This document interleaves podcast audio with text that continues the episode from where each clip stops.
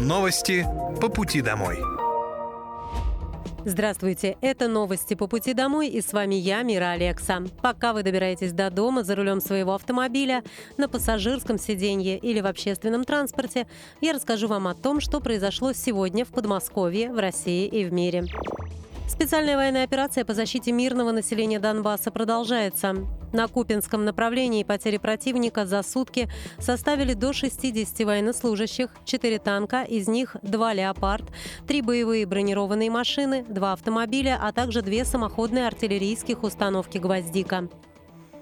На Краснолиманском направлении потери ВСУ составили до 250 военнослужащих, танк, две боевые бронированные машины, два пикапа, а также две артиллерийские системы М777 производства США.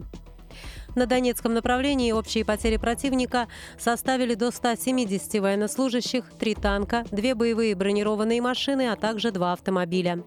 Кроме того, в ходе контрбатарейной борьбы за сутки поражены гаубицы М198 и М119, Д-20 и Д-30 самоходные артиллерийские установки «Краб», «Акация» и «Гвоздика», а также две боевые машины РСЗО «Град». На южнодонецком направлении уничтожено до 160 военнослужащих, две боевые бронированные машины, семь автомобилей, а также самоходная артиллерийская установка «Гвоздика».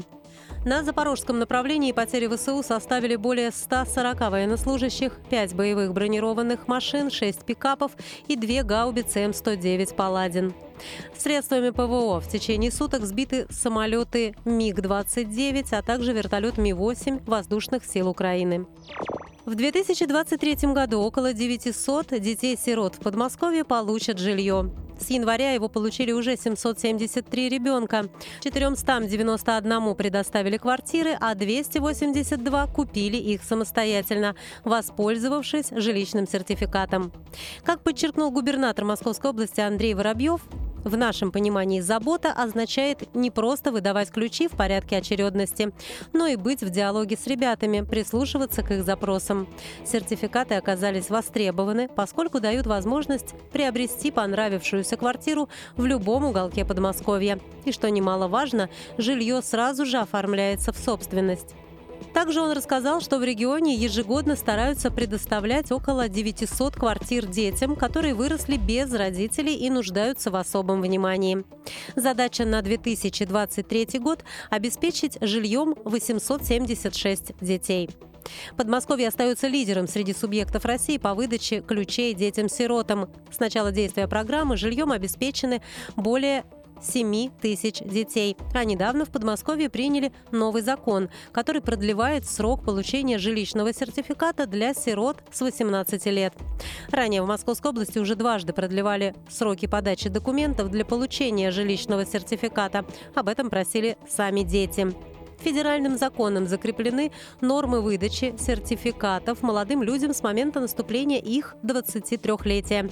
При этом Московская область является первым регионом, где эту планку понизили до 18 лет. Подмосковные аграрии собрали 720 тысяч тонн ячменя и пшеницы. Это на 6% больше, чем в прошлом году, и это лучший результат за 10 лет. Также на 23% улучшен результат по картофелю. Среди лидеров Коломна, Дмитров, Зарайск, Луховицы и Ступина. Об этом сообщил губернатор Московской области Андрей Воробьев.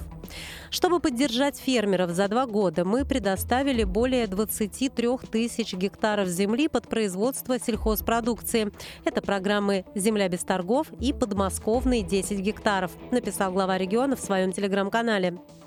Важный аспект продовольственной безопасности – это регулирование цен и снижение доли импорта. Для этого в Подмосковье разработана программа по хранению урожая.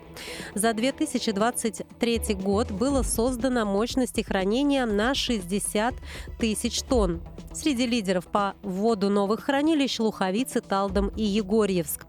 В следующем году планируется ввести овощи, и картофелехранилища на 100 тысяч тонн в Дмитрове, Егорьевске, Коломне, Домодедове, Шаховской и Ступине. А в Сергиевом Посаде был открыт селекционно-генетический центр «Смена» по производству племенной птицы и яиц. Также продолжается развитие производства молока. Были введены в эксплуатацию молочные фермы Бортникова в Ступине и TH Рус Milk Food в Волоколамске. 148 врачей трудоустроились в больнице Подмосковья после целевого обучения в вузах. Из них по программе специалитета 44, по программе ординатуры 104.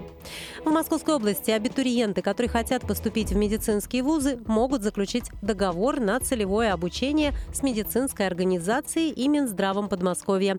В этом случае после завершения обучения молодой специалист вернется работать в ту больницу, с которой был заключен договор. Московская область, благодаря поддержке Министерства здравоохранения России, сотрудничает с ведущими медицинскими вузами страны. Ранее губернатор Московской области Андрей Воробьев напомнил, что в регионе реализуется большая программа поддержки медиков. 10-15 тысяч рублей по разным категориям в этом году доплаты сделали. Есть еще набор мероприятий, который в нашем регионе позволяет семье врачей задержаться и планировать свое будущее. Это и земельные участки, и компенсация полностью аренды жилья, сказал он. Жители Подмосковья могут узнать о мерах социальной поддержки с помощью бота. Виртуальный помощник помогает жителям региона получать ответы на вопросы о социальных мерах поддержки. С помощью чат-бота можно рассчитать региональные льготы и выплаты, узнать конкретный размер пособия и мат капитала, найти нужные ссылки на региональном портале госуслуг и не только. В течение минуты житель может получить ответ на свой запрос. Таким образом, бот собрал более 45 тысяч уникальных пользователей из Подмосковья. Общее количество запросов составляет более 500 тысяч. Чаще всего граждан интересует универсальное пособие, которое в регионе получают 290 тысяч детей. Это были новости по пути домой, и с вами была я, Мира Алекса. Желаю вам хорошей дороги и до встречи. Новости по пути домой.